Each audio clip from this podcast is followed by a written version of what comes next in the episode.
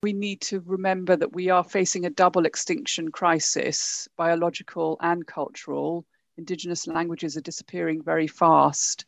So, biocultural heritage is really critical for us to protect nature and culture and achieve multiple sustainable development goals and ensure that the negative impacts of development and conservation on the poorest people, like Indigenous peoples, are avoided.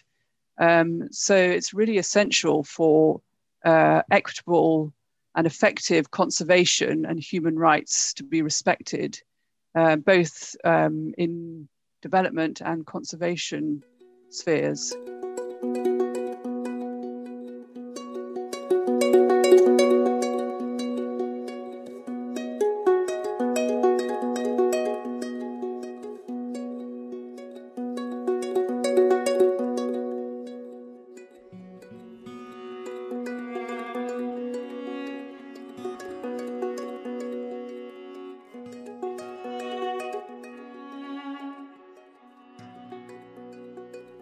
Welcome to another episode of Save Our Planet. I'm your host, Stephanie Septom, working with People's Planet Project on this initiative.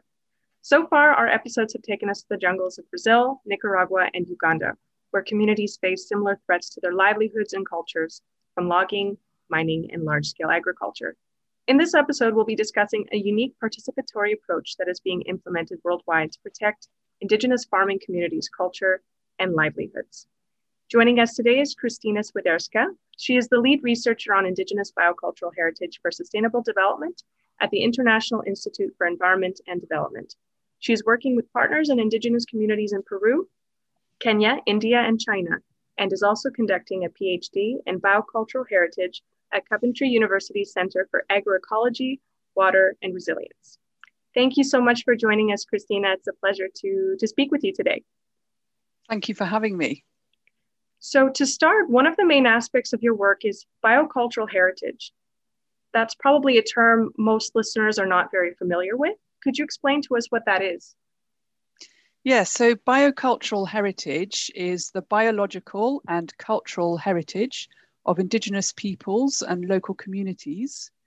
So it includes biodiversity, that's wild ecosystems, and also uh, domesticated agroecosystems and the ancestral territories of Indigenous peoples. And it includes the Indigenous peoples' knowledge and cultural and spiritual values and their customary laws. And these different components are all interlinked and interdependent, and they can't be separated. This is uh, in accordance with the Indigenous peoples' holistic worldviews. And also, we see the evidence of these interdependencies in practice between the biological and the cultural heritage. This might be a bit technical, but what would you say is the difference between biocultural heritage and conservation? Well, biocultural heritage um, recognizes the inextricable links between biodiversity and people and the critical role of Indigenous people in conserving nature. So it puts people at the center of conservation. And in fact, it's a response to Western conservation approaches that often assume that people have to be separated from nature in order to protect nature. And then the term heritage really reflects the ancestral rights of Indigenous peoples over the biodiversity they have conserved for generations, and also their responsibilities to continue to conserve biodiversity for future generations. So it, it, the term heritage really fosters a, a strong community ownership, a very bottom up approach to conservation that reflects Indigenous peoples' own holistic worldviews. And it emerged from traditional knowledge, whereas conservation has emerged from conservation biology, from Western science. And it, and it very much focuses on the biodiversity sector. So it's a more sort of siloed sectoral approach that's a very important distinction with, I think, very um, powerful implications, especially for Indigenous communities. In our first episode, uh, we we discussed the Batwa people of Uganda who were evicted from their forests in the name of conservation. So this people-centered approach is is a very powerful alternative to conservation with its potential negative side effects. Um, could you give us an example of what biocultural heritage would look like in practice? Yes, so there are a number of examples of biocultural heritage initiatives around the world.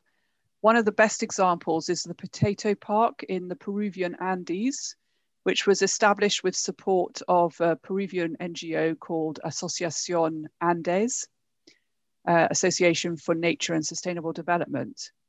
So the potato park involves six Quechua communities and comprising thousands of people who sustainably manage almost 10,000 hectares. And together they've been able to conserve about 1,400 different varieties of native potato. And this is thanks to their traditional knowledge and their indigenous cultural values and beliefs in mountain gods and sacred seeds and so on.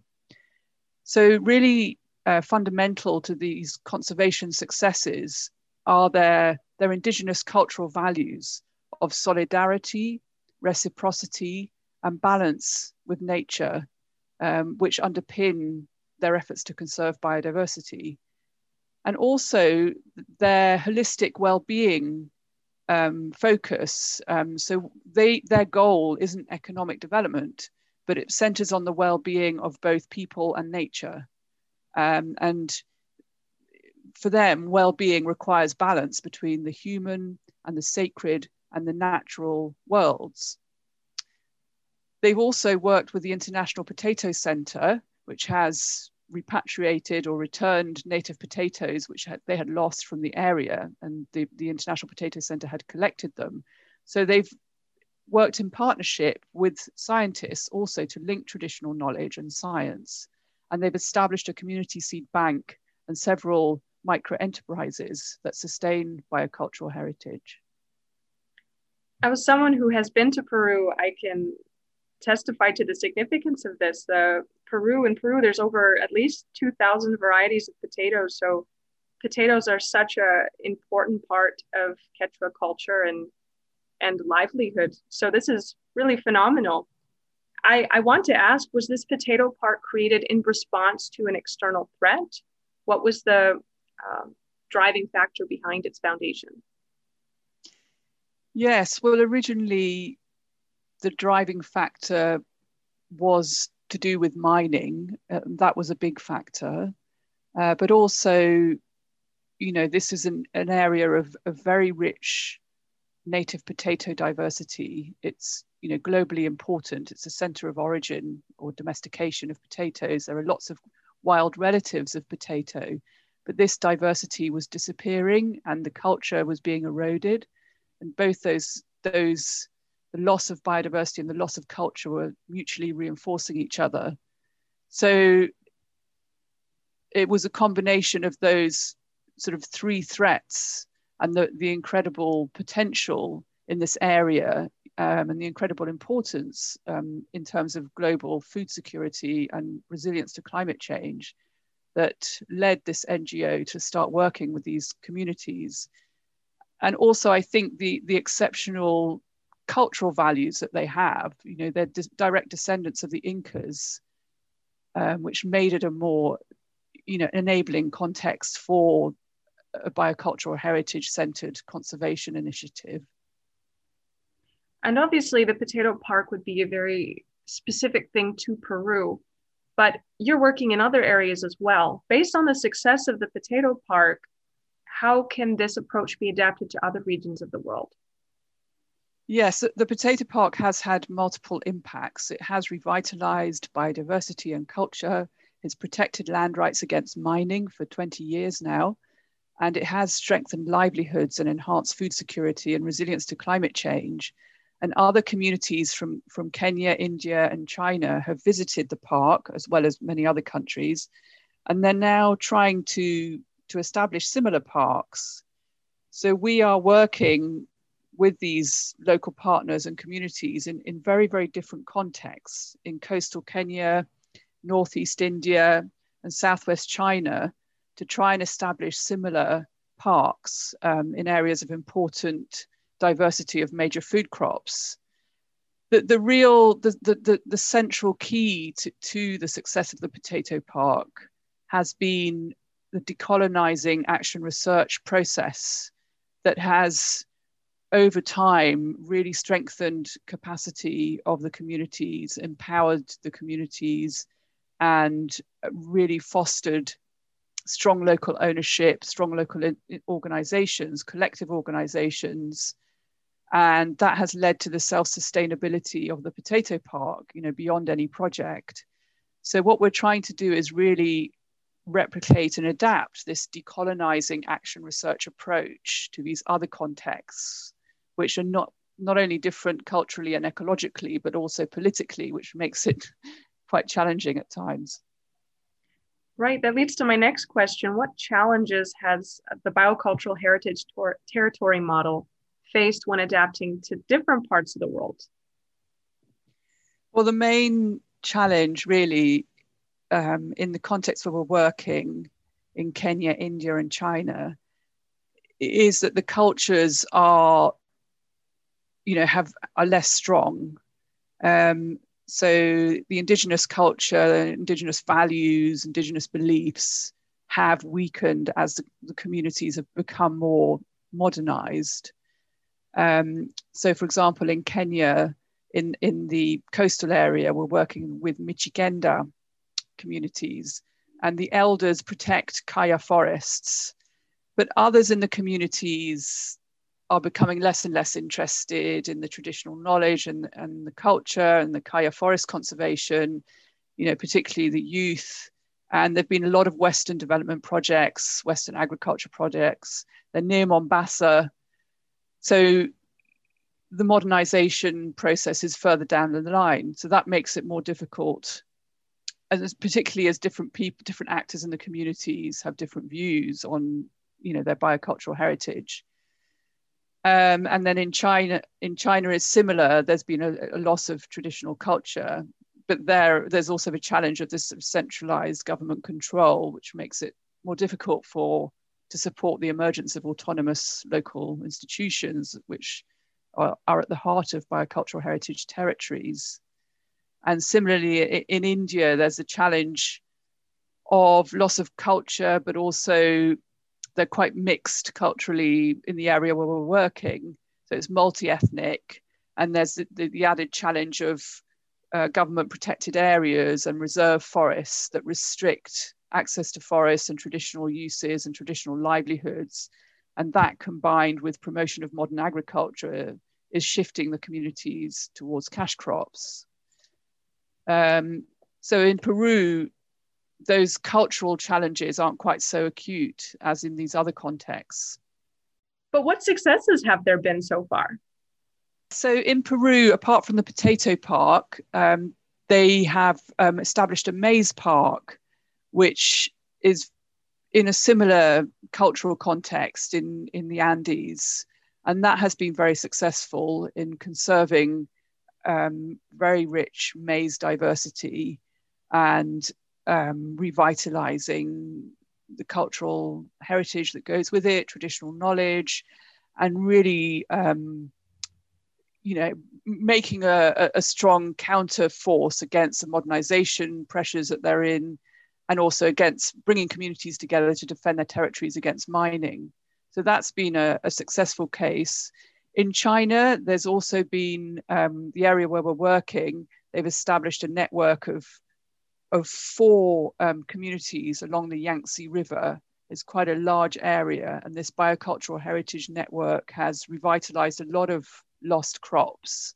And you know, the communities are really really got together and to strengthen their biocultural heritage, which is in this sort of critical transition point. Um, and then in Kenya and India, we are seeing a revival. We are seeing communities getting together, but I think it's going to take a bit longer than, than in the other contexts like Peru. So, evidently, you are an outsider coming to these communities and working with them. And I'm sure you've had a lot of incredible experiences getting to speak with them, get to know, getting to know local leaders, indigenous groups, and learn more about their cultures. What is uh, their perception of biocultural heritage based on your own interactions? what kind of changes would Indigenous communities like to see moving forward? Well, many of them are um, are trying to ensure that their traditional knowledge and their traditional cultural values and their well-being concepts are revitalized. And in Peru, they have now really strengthened in the potato park this um, concept, this traditional concept whereby by well-being is requires balance between the, the nature and um, the sacred realms and the human economic development realms. And in the other context, the communities are now looking at their looking to their elders to try and understand their own kind of development philosophies that have been weakened and their own cultural values that they can re-establish and strengthen, like reciprocity, solidarity, and balance with nature. And these values are still there in their culture, and the elders remember them. But now the issue is transmitting that to the youth.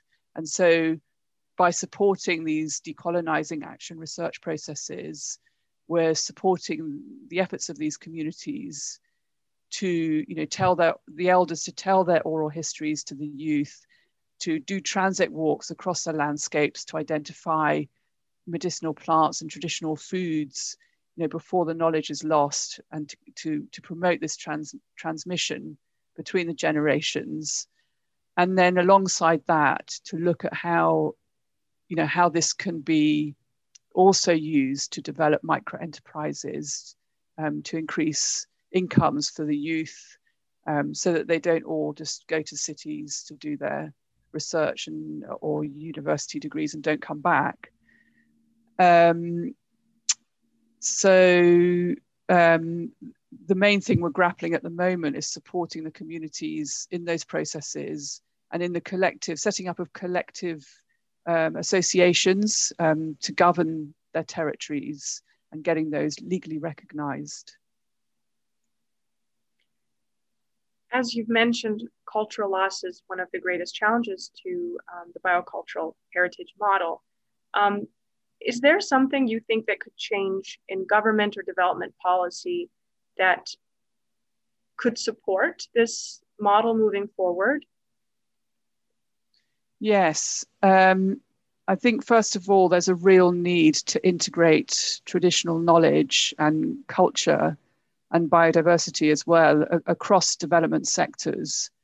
So, into agriculture policies, into education policies, health, nutrition, um, and development, you know, economic development, um, because these are, you know, government policies are really promoting the erosion of traditional knowledge and culture and biodiversity uh, through modernization, through modern development. So there's a, a real need to integrate um, biocultural heritage into different development policies and conservation policies. And that includes an integration of Indigenous peoples' holistic um, models of development that provide alternatives where the, the goal isn't just um, unlimited growth at the expense of, of natural resources, but, but this perpetual balance with nature and the limits to growth. Um, and secondly, I think there's a real need to democratize, democratize policy making, democratize decision making um, from local government to regional to national and to international levels to make it inclusive of these marginalized voices of Indigenous peoples um, in order to, to achieve this integration of traditional knowledge, culture, and biodiversity across development and conservation sectors. Finally, I'd like to ask what implications the biocultural heritage model has um, for the agricultural industry at large. Well, biocultural heritage um, is really about food sovereignty. It's about local, local control over farming systems and crops and markets.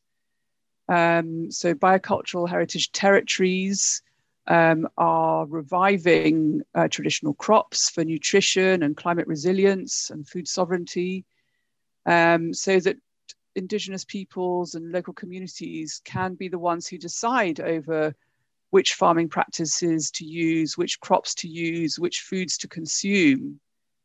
And they are increasingly rejecting modern industrial farming models that are pushed by governments and industry, which have led to, to worsening health and a rise in non communicable diseases amongst Indigenous peoples, you know, like diabetes and cancer. And they, they're increasingly um, making them more vulnerable to climate change and and also eroding Indigenous people's rights over their ancestral seeds and related traditional knowledge, which are really often not protected in law. So um, I think for the agricultural industry, um, it's making it more difficult um, for them to um, extend their model into Indigenous territories and extend their markets for products for you know for fertilizers agrochemicals and seeds. Absolutely. I mean this is such an exciting model with so many um, possible implications for as you said food sovereignty cultural revitalization. It's really exciting especially after a lot of my previous interviews have um, sort of talked about the negative impacts of agriculture and here's sort of a positive alternative to that um, Krystyna, thank you so much for speaking with us today. And I want to ask is there a final message that you would like to leave our listeners with? Well, yes, I think um, we need to remember that we are facing a double extinction crisis biological and cultural. Indigenous languages are disappearing very fast. So, biocultural heritage is really critical for us to protect nature and culture and achieve multiple sustainable development goals and ensure that the negative impacts of development and conservation on the poorest people, like Indigenous peoples, are avoided. Um, so it's really essential for uh, equitable and effective conservation and human rights to be respected, uh, both um, in development and conservation spheres. Absolutely. Thank you so much again, Krystyna, for speaking with you. It's been a real pleasure. Thank you very much. To our listeners, thank you so much for joining us. You can follow People's Planet Project on social media for the latest updates about our work. And for more information on biocultural heritage, check out the Biocultural Heritage website. We'll be leaving a link in the description so you can check that out and learn more. I'm Stephanie Septom, and this has been Save Our Planet.